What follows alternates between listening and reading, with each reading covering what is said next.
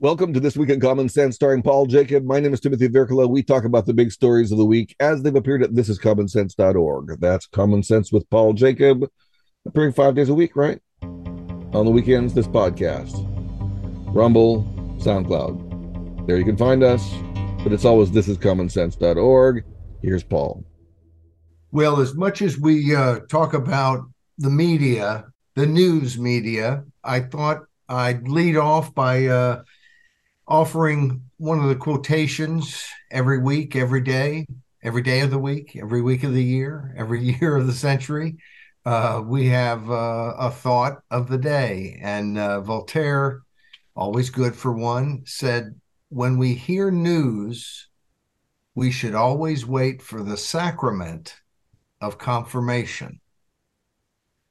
It is a little interesting, is it not, Tim, that uh, so often the first reports from an accident, from a riot, from a battle in a war, from all kinds of things are way off. And, you know, I don't know what it is about us peeps, but uh, apparently we we tend to exaggerate right at right at first. Or just work off of assumptions. Yes. And, uh, and of course, if you want to be first to the news and talk we waited until Friday to talk about the big story on Monday, right? Which was the which was yes. the firing of uh, good old good old Tucker Carlson, but it turns out that he even wasn't quite fired, and we can get that quite right even at Friday. Yes, and I want to actually in in uh, with a salute to Seinfeld. Remember their episode where they started at the end and worked backwards in the episode. Yeah, okay. yeah. Let's start on Friday with "Pray Tell." About Tucker, which was written and published before we knew the full story. Uh, so I invite people to to read it. One of the things we pointed out is, uh, uh, and, and we weren't the first. We were mer- merely uh, parroting the uh, the words of others, but uh, but the idea of attacking big pharma, who who, who needs to be attacked, it, it without doubt. Um, but the idea of doing that on television is very difficult especially in in a day and age in which it seems like you know seven of every eight commercials are from big pharma on on television. Since i sort of spilled the beans uh, what we learned after that went to press was that it, he probably really wasn't fired exactly uh, his show was canceled and his and his uh, chief producer was fired Yes, and he's he's still on contract. It sounds like, um, and and uh, there were several good comments at the at the website uh, about uh, what had happened to them, giving further information and so on. But it's going to be very interesting because you could look at it as the shutting up of Tucker Carlson. Now you, you could look at it as a punishment to where you're fired, get out of here but now it turns out, and of course, there was three or four days of the MSNBC, you know, people going berserk and dripping in blood. And, you know, it was just Tucker was the most evil person who ever lived. But anyway, uh, that that whole thing, it, you know, it it isn't that Fox said we we're done with you. You've done something wrong necessarily it's more and then if someone did something wrong fox would know because they they know all about doing stuff wrong. Um, but it it certainly could be the fact that they don't want him speaking. And what everyone asked right away is where does he end up? You know he's had he's been on cnn he was on msnbc for a little bit. He's been at different publications in the print media way back when he was younger Fox News. He's the he's the biggest talk show personality on TV, uh, and and you know, in, in terms of cable and and news. And it's not like Bill O'Reilly, where you know he had he was it was scandal. It's that I think they don't like his politics, and it looks like they're trying to shut him up because what would what everyone wondered is where does he end up? It looks like maybe he ends up muzzled through the 2024 election. And that is bizarro land. Of course, we've been living in bizarro land for a, a good number of years now, or at least recognized uh, for even a good number of, of years. Now it's possible that he does what Judge Nap did. You remember Judge Nap was his show was canceled. Napolitano, because uh, yes. some some of our viewers may not may not know Judge Nap. Yeah, yeah. Well, uh, Judge Nap, excuse me. No wonder I say Judge Nap. I can't say Napolitano. But many of us refer to him as Judge Nap, partly because he was the most libertarian person on television at that time. And Nap stands for the non aggression principle. And his last few episodes were astoundingly uh, confrontational with basic ideas, kind of like what Tucker's been doing, is that he's very pointed and very confrontational with the whole establishment. And they just shut him up they shut down a show, but as Judge Nap said, there was no hard feelings, and he continued on being uh, whatever the contributor or contributing editor or contributing. Right, spoke, right. I don't know what what it is that Fox News contributor. It comes That's with some money, I think. So so don't poo poo it. But well, I'm sure it's it's a it's a right, but but it's not what Tucker was making as the big show. Uh, and now I'm speculating that they probably have the ability to just cancel the show and cancel his contract for the show without really much legal recourse. I, I don't I have no idea what his contract is, but I am thinking that if it appears to the public that somehow he is prevented from speaking, it will not be good for Fox News. It will it might be good for Tucker actually, in in the sense that you always want what you can't have. And but it puts him in a position in which he's the guy who must be silenced the, the, you know he who must not be named. And uh, and that's not a bad position to be in in many ways. And it would seem to me that one of the things we mentioned in this piece is that fox news has already from initial assessments of viewership and so on uh, and i'm vouching for all of them they're spot on no i have no idea but from what we read uh, they've already taken a hit. Certainly his show has, but that's not any shock, and and that could be picked up. They they have Brian Kilmeade, who's who's been a trooper this week. He's on in the mornings and and does radio, and then he's on at night, and it's like, oh my goodness. But but anyway, um, they've taken a hit, and and and so it's it's what would happen if people started to say on the right, I'm boycotting Fox News and pushing for their cable to I want One America News Network or I want Newsmax on my TV and I want to you know and and uh, Tucker going then to Newsmax or something. It it could be a uh, and you know he could always break his contract and they could fight in court, but sure. um, but it's the sort of thing that this is this is potentially i mean you can imagine some scenario in which it's not a good look for tucker but i kind of think it's a great look all the way through. And um and i think it's a horrible look for fox news. It's the we don't want to give you what you want. We're not here to let you hear from the people you'd most like to hear from. We pay them money so they won't talk to you. We literally pay them money so you cannot hear who you want to hear. I mean, that's a weird place to be as a media company. Yeah, and it also gives a strange impetus to something that's been in the back of many people's minds, and that is something that Tucker's promised never to do, but if he felt abused by Fox, would he run for office? Would he challenge uh, DeSantis and Trump uh, in a run? I mean, I don't think so. But if he felt that he was being pushed into a corner, that could be very interesting. It could be interesting, but boy, I sure hope to, I, I hope he doesn't go that route because he's not a good candidate. I don't think. I mean, he just he has certain you know his shtick, which is a turnoff to I think a lot of people. They don't like his his laugh or his this or that.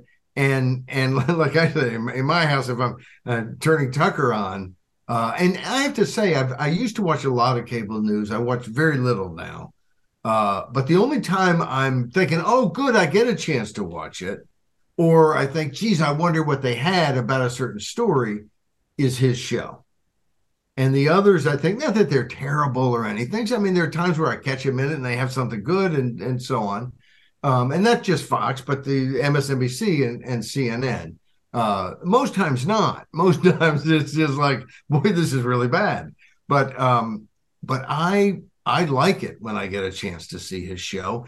And oftentimes I don't agree with his his shtick that night or his take on a certain issue, or just think that, you know, I mean, and and there are times where his laugh or his cackle or his meanness at different times or his I oh thank you for what you're doing like you know you know you're the most wonderful person in the world because you came on my show and agree with me and you know kind of over niceness um, but you know look he's like a lot of us. He's a weird dude. I mean I kind of think he's he's a smart kid who's maybe a little you know maybe he's on the spectrum just a little bit sometimes people are a little bit weird that's that's good not bad and and I I can appreciate people who find him obnoxious I don't care. I don't care if he's obnoxious or not. I want to know what he's been providing in terms of information for the last six years. And and uh, and like I've, I've I've said in previous times when we've discussed him or uh, you know my first contact with him really I did not like him very much on Crossfire. I thought he was too much of a jerk and too much always on the on the Republican side, no matter what, which was not the case with Bob Novak and Pat Buchanan. Um, and Bill Press from the left was not that way, although Begala was. He was a hack, and yeah, Bill Begala was, was pathetic himself. Yeah, yeah, and and so Begala and and Tucker were were the worst of of Crossfire, I think. And the first thing I'd ever really read about him was supposedly he poured a drink on Grover Norquist at some party or something on purpose, kind of to be an ass. And uh, and I guess I probably should have, you know, like Voltaire would tell us, I probably should have confirmed that before I kind of had this, you know, oh, Tucker Carlson's a bad guy. Because I love Grover and I think Grover's a great guy and and a very bright political uh, mind. And uh, and I very much appreciate my friendship with you know, I, I, respect him and I also consider him a, a, friend. And that's not everybody in Washington. there's a lot, there's a lot of frenemies in Washington. But um, but so I, I started out kind of with a negative view of Tucker Carlson and uh, and he's got a few ticks that aren't, you know, it's not my cup of tea necessarily. But I just I I, I think people um, you know, not to give my wife a hard time. You watch it, honey. You're gonna watch it whether you like it or not. Yeah, I have a lot of power around here. Anyway, but uh, but it it is, I think a lot of times I'm I'm not looking for entertainment. And a lot of that is entertainment. But that's not what I'm looking for. And maybe that's why I'm so frustrated with it and and watch less and less. His was very informative on all kinds of things um, and and I say that there are times where I think he was pushing something that turned out really not to be accurate. But it's good to be pushing things that aren't the same old crap that everybody else is pushing and looking at things a different way. There's been a lot of times that you know he was on stuff like the lab leak and that sort of thing way ahead of other people. He was, you know, he was he was looking at China like the enemy it is to America like anybody who studies China who can actually read, you know, Mandarin Chinese will tell you they don't like us. Um, and I, I, don't mean the Chinese people. I, I think there's no problem between us and the Chinese people coming either way, coming or going. Uh, but it's but boy, uh, the CCP, the Chinese Communist Party, the Chinazis, as I call them, they uh, they are not friendly. And and Tucker picked up on that, and he didn't just pick up on it to like spend a few minutes on the air, you know, trying to think of really hyperbolic words. He brought stories and information about it that helped to build that out and to give you insights that you're not going to get anywhere else. And that's why I miss him. Um, and I'm and I admit I'm I, you know wasn't like I'm watching him every night, but I, I picked up a lot of stuff on on uh, you know a lot of times we're trying to do a, a commentary and I'm looking for something else and and you know some other take on it or somebody who will kind of say what I've been thinking about on it and very often he's done something on the the angle that I thought was you know kind of my angle uh, but but you know, anybody who does what what we're doing, Tim, realizes that your angle is, you know, this is all about different angles and and uh, it's not like we're scooping the world. I feel very good about and and our last thing today we'll get to here in a in a few, but uh, bioweapon, but uh, available today free at thisiscommonsense.org. But um, but you know I think we've done a lot of stuff on the lab leak and and the coronavirus that that I'm proud of in in the sense that we you know, there's a lot of stuff out there. And if someone was reading Common Sense every day, I think they got a wealth of information about it. Um, and they, they didn't get every crazy idea. You know, we try, you know, it, it always helps for someone to look at something, not that we didn't maybe weren't off on, on all kinds of things, but we're trying. And, uh, and it's always nice when you can get, like I have some people who filter information to me uh, I have a, a guy who's always sending me stuff. I love you, man. You know it. Uh, who's always sending me stuff on military uh, things going on with China and Russia and the U.S. and and he's into that and he knows that, and so it allows me to get stuff that I, you know otherwise I'd just be googling or duck duck going and taking what I can get, and it also then gives me someone I can I can bounce off it on, and and uh, and so you know more and more getting that information, especially in a world in which we all are recognizing constantly that we're reading stuff that we cannot verify, we cannot quite confirm is true, and from a lot of different sources. And I think there there always is that tendency to want to say, well, I'm going to just start believing this source because they're with me a lot of the time, and, and it's like you can't do it. You got to we we have to be discerning. Now, a lot of people, you know, are hoping that he gets picked up by the Daily Wire or some existing alternative news media organization or commentary site, whatever. I don't want him on Daily Wire. That would be disastrous for him and for us. I'd like him on Newsmax. I wonder if Newsmax couldn't make a run on OAN or whatever and uh, One America Network or uh, and Fox, and of course Fox is the big. You know, Fox has more than MSNBC and CNN combined in terms of viewership, and uh, and so you know if he goes somewhere else, in unless it's a network, and I'm not sure I'm not sure how they compete really because I'm not this is not my area of expertise, but but if he goes somewhere else, he's likely to have a smaller audience. And it's well to start with, but he could create yeah, something big. To go someplace where he could grow, right? Where he could tangibly be easy to see him growing, and and you could imagine that a lot of cable systems might want to pick up a network that had Tucker Carlson. I have a kind of different hope for Tucker than other people because I don't think that his show on Fox is what we need more of. I think that he is the the best person to provide leadership in several shows that do different views of the news that actually go deeper into su- subjects than he does on his show. He's yes. too argumentative and not exploratory enough, in my opinion. Right. The news is no longer the news, as far as I can tell, anywhere, really. We don't get news right. stories, we get commentary. And I think that he's the perfect person to head an actual news show and then do commentary. And I think he could develop a news show that would be unlike anything that's occurred before and would be better than anything that's occurred before because he has the talent. I think he's a leader now and he could do something amazing for everybody. I think you're right there. I think you're right. He could still have his his occasional or even every once a show, you know, once a day on one of the programs or whatever, what however he did it. But I think you're right. It's it is the news angles that he took that I think made him what he is, and uh, and I think that that would be a neat program. And I, the truth is, I think sometimes at Common Sense, um, you know, sometimes getting the right clothes or the right rhetorical flourish, you know, is difficult, and you're you're wanting to put it on there because that's what's going to sell papers and win converts and and build freedom and so on.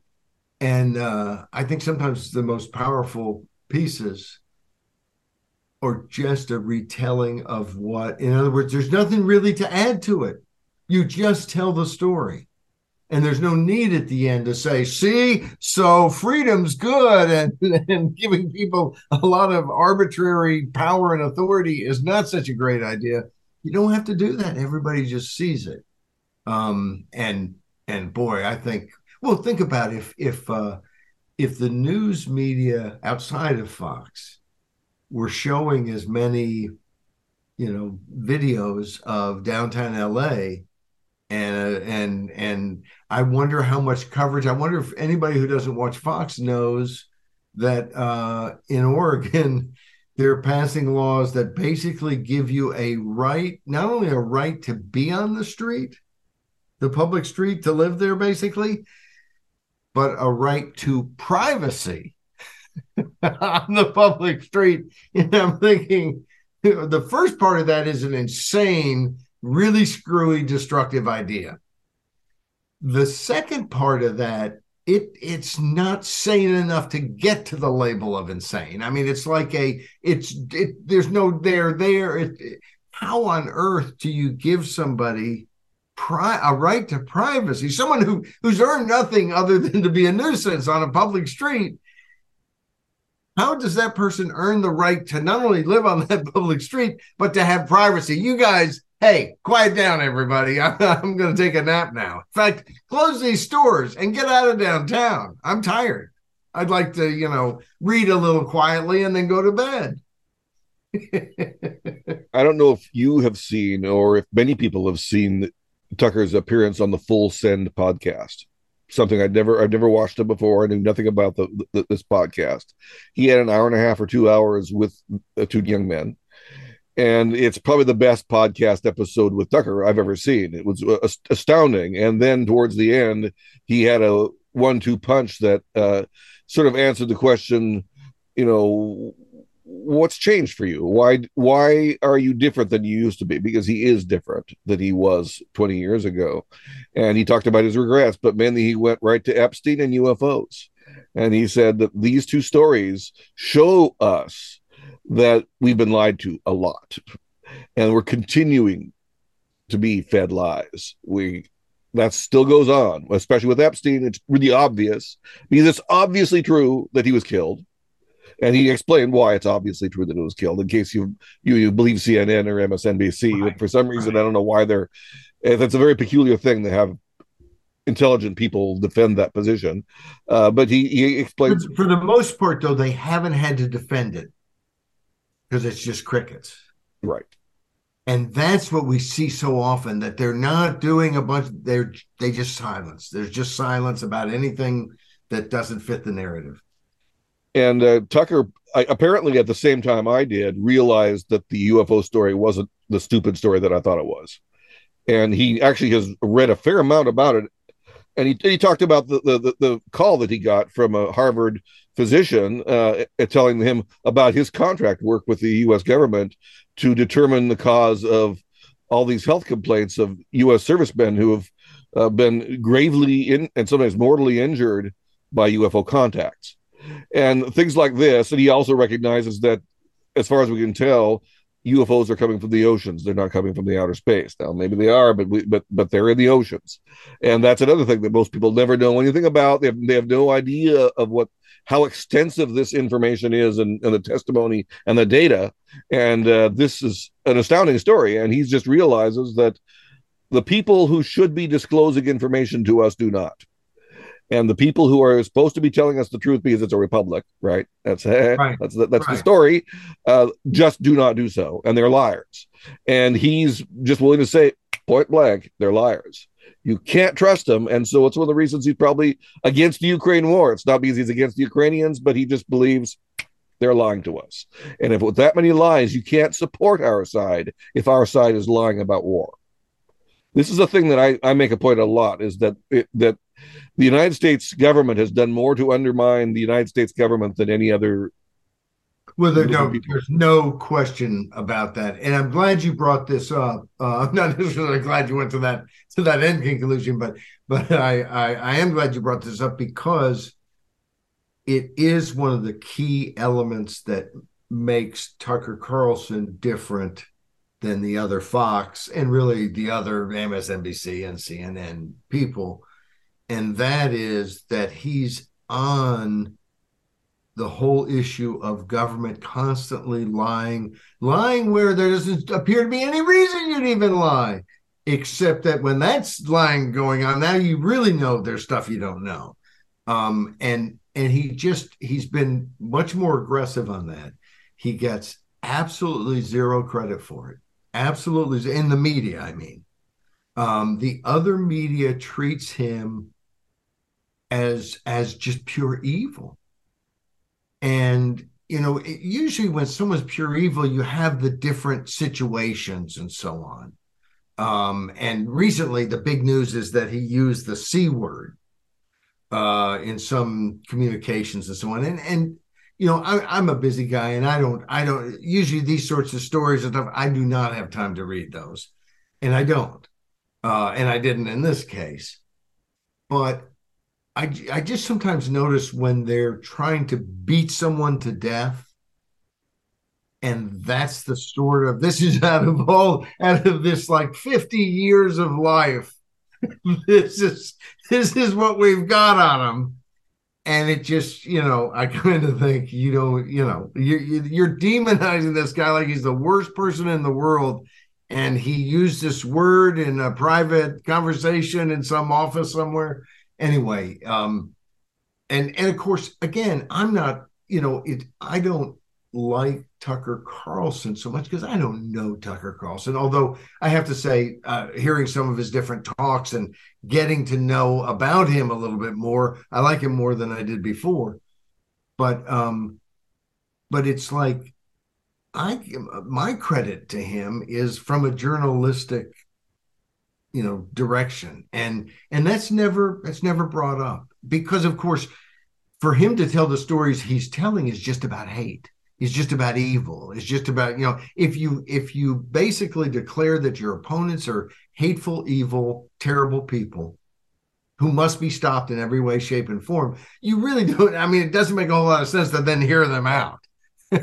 So although although with china you know sometimes i think it's that sort of way the one second they you know the media it's kind of they're portrayed as this well, there's a genocide going on and there's concentration camps. And the next second is, you know, well, we we have to compete with them, but we want to cooperate on climate change. And I'm just thinking, you know, would we really like fall all over ourselves to have cooperated with Adolf Hitler on climate change? I mean, it it just these things don't go together. But but when you're just we it, it seems increasingly like we live in a society in which it's Baghdad Bob. It's the you're just reading the talking points put in front of you.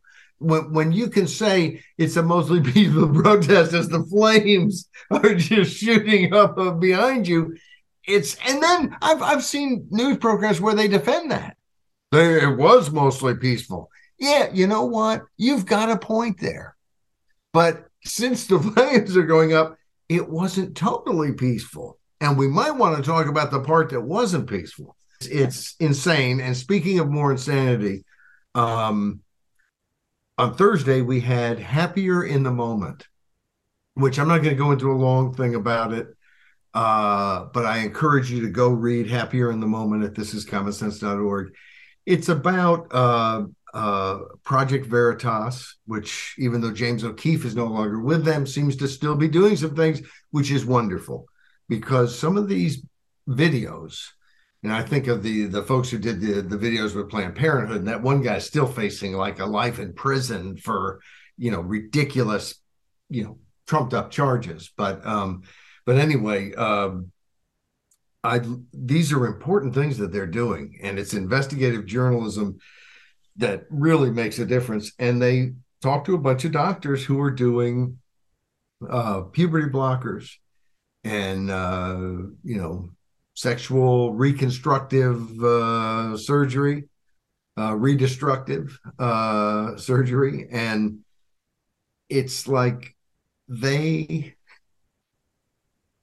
you, you just you you, you kind of want to shake them because you see in this video that it's they recognize they're making life altering changes with a scalpel and with drugs and they're doing it with kids. And they recognize that these kids aren't really capable of making the kind of informed decision that the doctors who are doing it think they ought to be. And they're doing the surgeries anyway it's like you were if you were taking a little just a little bit farther not that much further but but life and death further.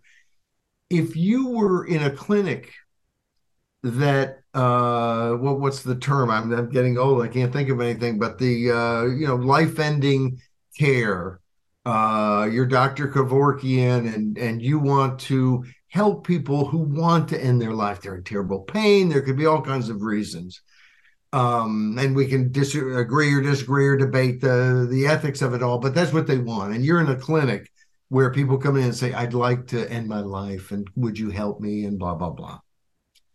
Let's say now that you have people coming in who they're not really with it, and they can't really tell you, and you're really yourself kind of concerned that I don't, I'm not sure that's what they actually said. I don't know that they're really with it enough to give me informed consent. Do you kill them? And then kind of go, well, it's what the, it's what the paperwork kind of looked like that's what they wanted, or he did say yes, but he said yes to all kinds of things because he was like, you know, had dementia or something. This is this in a day and age in which we all recognize the power of medicine, the need for medical ethics is really high, not low, high. And this is zero on the record, gee whiz, you know, there wasn't any real consent. Get them under the knife. This is insane. And it it it just strikes me that this, you know, this is an issue that's that's very difficult for people, the people going through it, the people who love the people going through it. Um, the last thing that anybody needs is a bunch of political activists and unethical doctors to be driving this issue. And uh, that's not that doesn't help anyone. And and that looks to be a lot of what's going on. I want to call attention to the title again happier in the moment question mark? Yes. because that's a that's a quotation from one of the doctors who admitted in your quotation uh, that uh, it really is hard to square the idea of uh, informed consent among 14 year olds who really can't they don't even have the brain capacity to make some of these decisions, or that's the standard way people put it these days. Though, frankly, I'm a little dubious about some of that. But anyway, that's beside the point. Excuse right. me. well, and and and let me say that that it is true that there's there there are some deficiencies that people aren't their their frontal cortex is not as as uh, matured or this or that I, I I don't want this to sound like, oh, well, if, if you're not this age, then you're like a zombie or something. That's not the case either. But when you're doing life altering stuff, stuff that people are gonna that that involves sex, it's a pretty big deal for people. I, I've been told. That's what everybody's saying. and uh, if you're to do that, that really requires a different level. This isn't. Uh, do you think it's okay if I give you an aspirin? You know, uh, you know, this isn't like a lot of things, or you know, uh, giving out birth control, or or this sort of thing. The, and and not that those aren't serious things, but this is the rest of somebody's life. There are consequences, and about very important, personal, intimate matters that it just you know it it's not the run of the mill oh should we have gotten somebody else to sign the form? You know to say it's okay. This is this is the kind of thing where i think um and i i know transgender people who would argue they should not be able to do things until people have reached legal age because they're concerned. And and i don't think there's any well, they maybe wouldn't, you know, they wouldn't like it if they did it. It's just that you're not legal age. There is something I mean, when, when we have a legal age, it would seem like you'd want to stick by it like more than once out of every other time. Yeah, well, there's a lot of lot packed in there. Uh, the thing I liked about the title was that uh, the doctor then went on to say that well, at least they're happier in the moment, and that to me is as chilling a thing that I've ever heard from a doctor as anything else, because the thing in question is deciding the right time and overtime for your life when you're not able to do so. So that he it's all called into question, and he's saying, well, at least they're happier now well, that's not an argument for making life altering decisions at the age of 14. No. And and that's what was interesting about it because it reminds me not of Orwell but of Huxley. Is that Huxley's argument was that we are going to lose our freedoms through pleasure and uh, making decisions based on pleasure and focusing on just the pleasures and not anything else and that this could be very disastrous and that was his main point. And that was his, that was underlying a lot of his critique, especially if you understood it through the lens of his later book, Brave New World Revisited, where he explained all the things that are uh, arrayed against us making good decisions and having a full human life.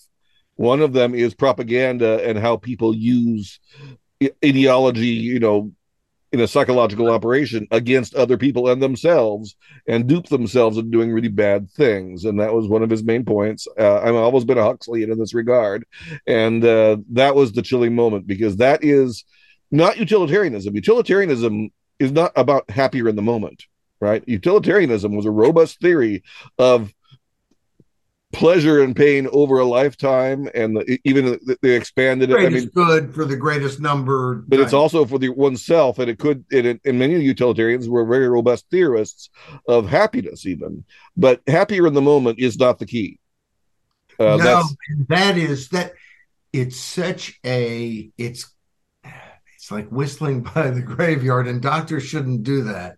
Um it it's it really is kind of saying shh Let's keep making money. Everybody's happy now. We know, I mean, the whole reason this conversation is going on is because we know this is not likely to work out very good for everybody, but just kick the can down the road. And when you're the guy who's making a bunch of money out of it, that's not the ethical. I mean, I, I think I think the doctors may be happier in the moment too.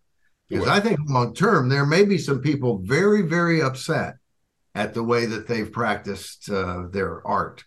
Well, I've argued before that I expect in a few five years or so a rash of serial killings against doctors. And there'll be people who are deeply wounded and realize they've ruined their lives and they realize their malefactors were doctors. And this is going to be an awesomely horrific thing. Uh, and uh, I'm just astounded that anyone could give such a low, lame brained argument and excuse for what they're doing. Your uh, Wednesday piece was can they do that? Go go read it. But it's it.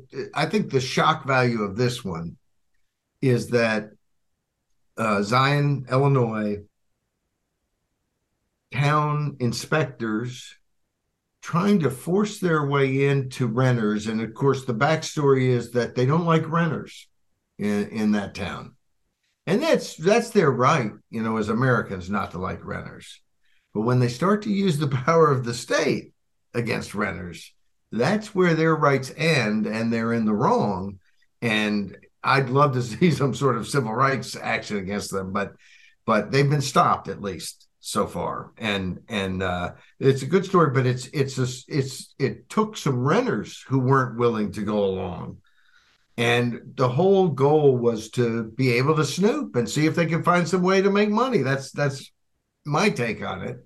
And they, uh, because what they did after they couldn't get in, after the renter said, you need to get a warrant, is they went to the landlord and started charging fines because they wouldn't let them in. And the landlord, I think, when I think I'm calling my lawyer. So anyway, this is uh, that the local government would behave so meanly, viciously, wrongly, so abusive of the limited power that they should have. And this is, we, we see this stuff all the time. This has permeated our governmental system. we have an us versus them. We aren't the government anymore, and um, and we we need to be more. Uh, and then, of course, we had another one having to do with uh, renters and home homeowners and uh, landlords and so on on rent free in Oakland. And uh, you know, this one I thought uh, uh, this was on Tuesday, and I wanted to to go through just a, a couple of the uh, comments on this because I thought they were interesting. Um, uh, Daniel Kean McKernan, uh, who often comments uh, very brightly, uh, he points out that that and and and just before I read what he had to say, I should mention, of course, that um, this is about having a moratorium on any sort of of uh, you know foreclosure, not foreclosure, but any sort of uh, um, Tim, why can't I think of the the name for when it's time you got to go? You're being kicked out of your rental property. It's not foreclosure. What is that? Oh, and I forgot it too. I would say expulsion, but that's not the word. Eviction. Eviction. It's not really that tough a word, but eviction. So they've had this across the country, of course, that that because of COVID, you couldn't evict people. They were worried people lose their job and so on. And so, uh, and and you know, we're trying to stabilize things. Let's give them the benefit of all the doubts. But this has gone on for a long time, and and finally in Oakland, California, they finally voted to end the uh, moratorium on eviction, so that if someone hasn't paid for the last three years, uh, you know, they you can you can finally say you got to leave. But um, what's interesting, it doesn't even take effect until July 15th. So goes on months and months. But one of the people in in one of the stories that we linked to, uh, who was complaining about this, uh, his his next door neighbor, because he lives in a duplex that he owns, and his next door neighbor has not paid rent since the beginning of the pandemic. He owes him fifty six thousand dollars. His na- his next door neighbor rentee uh, rentor, whatever it is, but the guy who's who's living in the rented uh, the non-rented apartment, the it might as well be a squatter, which we talked about the week before, but um, owes him fifty six thousand dollars. And one of the problems is uh, this John Williams, the owner of the duplex, is facing foreclosure. He is see everybody's not independently wealthy, everybody's not a billionaire and and you know what even billionaires if somehow they got charges that are a billion and one dollars they're bankrupt. And uh and so it's it's uh this this idea that we can just count on people who own property as being independently wealthy able to bear any burden. There are so many americans uh and i think maybe i should have done more of this but so many people i know who have rental property Maybe it's a couple places, maybe it's more. And many times they have another job. They're trying to build so they have something in their old age. They can hand something down to their kids. You know, they're hardworking people. Let, let's face it, they work too hard. They make the rest of us look bad who just want to lay around and do whatever we want to do. So we don't want to be too nice to them. But I don't know that we can really keep penalizing them all the time and uh, so this this uh, this is is I think, and and I'm sure it's happened across the country where you know the guy who owned the property is going bankrupt, and there's nothing to to help them.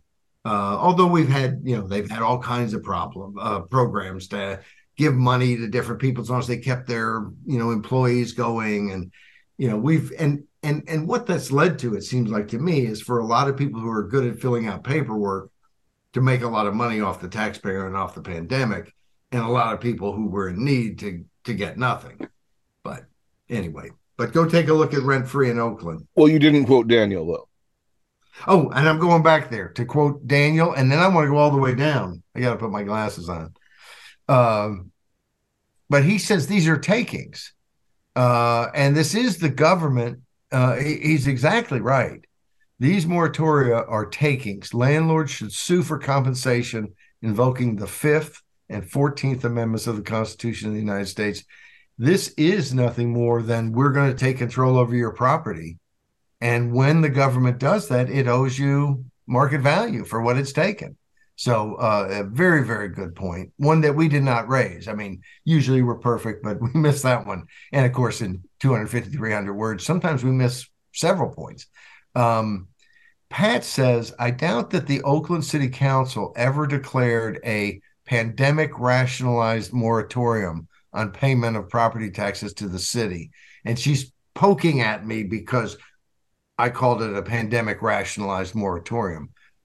But of course, it was a pandemic rationalized moratorium. It was a moratorium.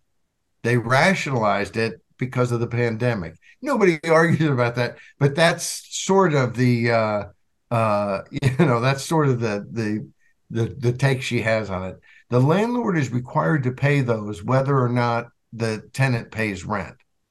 Um, and so I don't even know what she's talking about in terms of paying the uh, the uh, oh oh the property taxes. Yeah, yeah. Um, who is foreclosing? The bank, assuming the landlord holds a mortgage, or the city for non-payment of property taxes, or both. I learned that the city could seize your land if property taxes aren't paid, and of course they can. But I think here it's it's the bank and not the city over property taxes. And for and and I don't know for sure, but I'm I'm just surmising you're going to go belly up on the mortgage for that place before you go belly up for the property taxes. Now there are people like in, in my area, our property taxes are high enough that it's like when when we've fully paid off the house and we're not that far away. Um, when we fully paid off the house, we're still going to have a, a, a little bit of a monthly nut, and that is the uh, the property taxes we have to pay uh, for for the three kids, none of which went to public schools. Um, but anyway, uh, but but it really doesn't matter in the sense that the whole unfairness here is there's no pretend unfairness. this guy's offered property for people to live in if they don't have somewhere else to live. He's charged a fee. They agreed to pay that fee. They have no complaint that's been, you know, uh, uh, you know, put out there about the place. They're just simply using the ability uh, as and and this story goes into some detail about you know in, the, in, in a couple of these cases, um, you know, they're taking trips abroad and so on. They're not paying their their rent not because they're broke. They're not paying their rent because they don't have to legally. And and that's just it's it's sickening.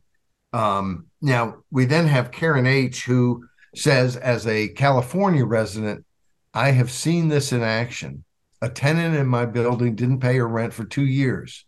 She used that. This is uh, this is what I was just saying. So, but since I got it from her, I'm going to quote her. Uh, she used that extra money for trips, clothes, and other items.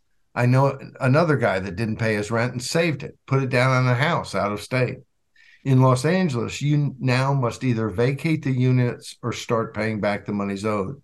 As long as you make an effort to pay the back rent, you can't lose your rental. There is no stipulation as to how much you must additionally pay above your current monthly. So arguably you could pay, you know, your if your monthly rent is twelve hundred dollars, you could pay twelve hundred and one dollars, and they could never do anything to you about the two years of back rent that you never paid Well, there are good people that benefited from this moratorium uh, while they were locked down, there are as many that game the system. The libera- liberality of California equals insanity. But I wanted to point out one thing, uh, Tim, that she says here about there were good people who benefited, and and I'm sure that there were there were a lot of people that benefited. One of them, just by the law of averages, had to be good. Um, but that's not really the point. Um, you know, if if someone shot everybody in you know West Virginia and gave the money to the poor people of Virginia, all those poor people would benefit.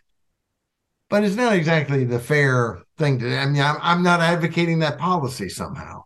And and here, yes, yeah, some of the people benefited, but but even if, if there was a big problem with people being unemployed and unable to pay their rent, there are ways to go at that where you're not encouraging the person who's knocking down big money to just say, I don't have to pay my rent anymore. I mean, this is and and I know during the pandemic I had some liberal friends uh, who have done very well for themselves in this world, who told me that I was silly, silly to think that somebody who was getting unemployment at a hopped up rate because they they did a much higher unemployment rate at the federal level in addition to the state unemployment back at the beginning of the pandemic if people will remember and uh, that that if I thought people weren't going to go back to work for that, you know, I was crazy. And uh, and of course, I knew all these people because I know people who aren't rich.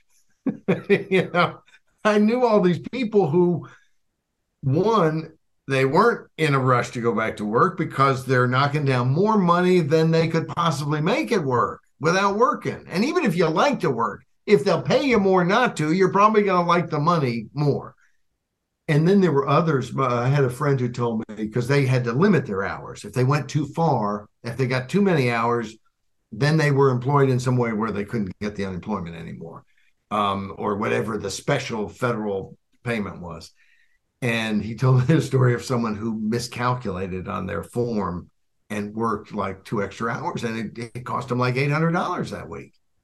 I mean, you can imagine that if working two extra hours cost you $800, that you wouldn't work two extra hours next time. You would manage to prevent that. It's, it's, and, and why people think, I guess they think that everybody's good and that therefore good people just go to work as if somehow you're gooder, you're more good if you go to work and don't make as much money as if you stayed home and made more. It's there's nothing wrong with staying home and making more money if that's how it works. You're not an evil person for doing that. And and so you know the fault isn't it isn't somehow oh the the poorer people who won't go work for less money than we will pay them to stay home. It's they're not the problem. It's the it's the people making these decisions including my liberal friends who who are clueless about how just basic things work. And and again, these are these are people I like, people I respect their intelligence, um, but are absolutely out to lunch about stuff like this, and and don't seem to be capable. And I'm sure they would say the same things about me and other people in in our view, but they don't seem to be capable to to see that. It's like they're so certain that they know how people they don't know are thinking. And when you tell them, well, you know, I know a bunch of people who are in exactly this position, and here's what they're saying. And it's like, oh, yeah, yeah, no, that couldn't be. That must be Fox News must have just slipped that, slipped that into your drink or something, you know. I remember when I was 22 years old. No, that's not true. I remember 22 years ago when uh, I, I was unemployed. The whole, like a whole department was just killed at once, and so there was a lot of unemployed people. We were commiserating with each other, uh, you know, over beers, and I was drinking Diet Coke, and uh, and one of the friends who had been let off had gone to Nepal and come back, all the while on unemployment, and his response was, isn't the state great? And he was, of course, a very liberal, you say, but I say progressive, I say leftist. He was one of those people. I don't want to charge people with dishonesty, but I don't think they're telling the truth. I think they're lying to themselves, and I think that they do. that They've been taught to do so in a certain way. I think they don't believe it either, because they all everybody knows that people respond to incentives. Everybody who's certainly rich, I just don't believe they believe it. I believe they have some sort of quirk that they think they can lie on this subject and be good about it. I believe it's the noble lie. I believe it's from Plato. And I think everybody's affected by it when their ideology is at stake and they're willing to do it. And I, I hate to say it, I just don't believe these people because I've listened to them for all my adult life and I just don't believe them. And now well, I sometimes wonder if sometimes I don't have the same thing going on, like you said, in some other realm. But in this case, this is definitely they are not on the right track. Yeah. Yeah. And even when it's painfully demonstrated in living color. But, well, there's uh, been a number of cases during the Obama administration where predictions based on that kind of idea uh, were shown to be untrue. The great example I think you called attention to, to during uh, uh, this is commonsense.org uh, was that uh, when the unemployment, the big unemployment package after the uh, 2008 financial collapse, you know there was a lot of unemployment insurance going on for a long time, and Obama and all the Democrats predicted as soon as the Republicans got rid of the thing, there would be massive unemployment because people couldn't find jobs. They would just, well, it didn't happen. Actually, employment increased almost immediately. It was very fast. And why? People wanted to make money and they were no longer being subsidized. Not exactly a shock. After the, the 90s and Gingrich and the Republicans and getting Clinton to agree to welfare reform, there were all these articles that would run. It was a series in the in the Washington Post, and it was about people running out of their their welfare benefits. And almost invariably, they would ask the person, So, what are you going to do now? And they would say things like, I guess I have to get a job. and I was thinking, I, I know I was really supposed to be sympathetic throughout this whole long article because you heard every problem they had and you know like like none of us have ever had any difficulty um and and so you hear that and but it's like that's the age old thing and it you know there's there's there are ways to help people, but pretending that they're helpless is not one of them. That's a great line. Hey, let's come to our uh, our last one, which was our first one of the week, uh, which got some attention. Uh, we got quite a few comments. I, I wasn't going to run to the comments, but um, but it was called bioweapon. And you and I, Tim, have have uh, as I was talking earlier, you know, we've done a bunch of stuff on lab leak uh, things and and Fauci and company and and and of course I've been on a tear on China and Taiwan and South China Sea and all that area of the world uh, really since 2019 and going to Hong Kong and being in the protest and and uh, for a day uh, and going to Taiwan and and learning a little something about the world. It's amazing what that'll do to you. But we have covered so much of the lab leak. And one of the things that both of us have noticed is that even when they finally, like when it was first mentioned that there could be a lab leak, it was uh, Senator uh, Tom Cotton, who's from my old home state of uh, Arkansas, where I grew up. Uh, and he mentioned something about the possibility of lab leak. And all of a sudden it was, that he said there was a bioweapon. And he said no such thing. I remember I saw that his actual thing was on uh, Maria, what's her name, Bartiromo, uh, on one of the Sunday morning show or whatever, and and I remember seeing him on it and and uh, thinking, oh, that's interesting. And then later reading in the post how he had said it was a bioweapon, I thought, boy, that would have been big news, and it sure wasn't during the segment I saw. Um, he didn't say anything like that, but it did lead to a bunch of collusion by Fauci. That's all been well established. None of the papers give a damn about it. No, they, they don't spend a lot of time telling anybody about it. Uh, sometimes they've reported kind of close to the truth a few times just for, you know, just so they can later say they sort of did. But they've hid all of this and they pretended that, oh, it was, you know, he somehow said it was a bioweapon. So then finally, after a year of censoring everybody, um, year plus, they decided, well, you know what? it seems like the FBI and others, and and and of course, we can't get this information more directly because China won't give it to us because they're actively arresting and and threatening doctors not to do it they're actively taking materials that they've put on the on you know up for other scientists to look at and pulling them back and not allowing people to look at and pretending that there's a you know they did the dog and pony thing when the the WHO the World World Health Organization went to uh, Wuhan and pretended you know went, heard a speech at the Wuhan Institute of Virology that was their investigation.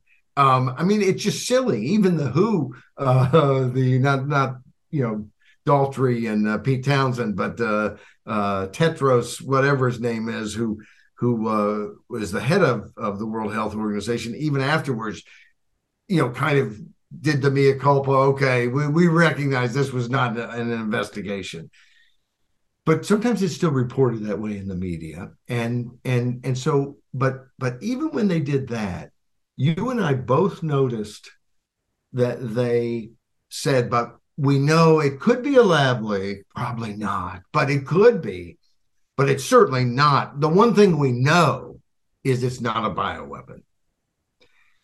And it just it just struck me. It's one of those things when someone says that and you think, wait a second, that doesn't sound right at all. Because how could how do you know it's not a bioweapon if you really don't know where it came from? Um, and I'm sure there are certain things scientifically that they would know. They could say, well, we could look at this or whatever, but then explain them. Explain how we know for sure it's not a bioweapon. And what's interesting is what's come out and what we talked about on Monday with, with this piece is that whether it was an intentional release of this virus or accidental, there is no question it was used as a bioweapon. And there is some serious evidence that, including the reality that some of this that, that's incontrovertible, they shut down travel within China before they shut down travel. Chinese people going all over the world. There are people who have said they have been told that China made a decision, as I quoted in this, it was a recent book I read, that uh, that if we're going to suffer from COVID, the whole world's going to suffer with us.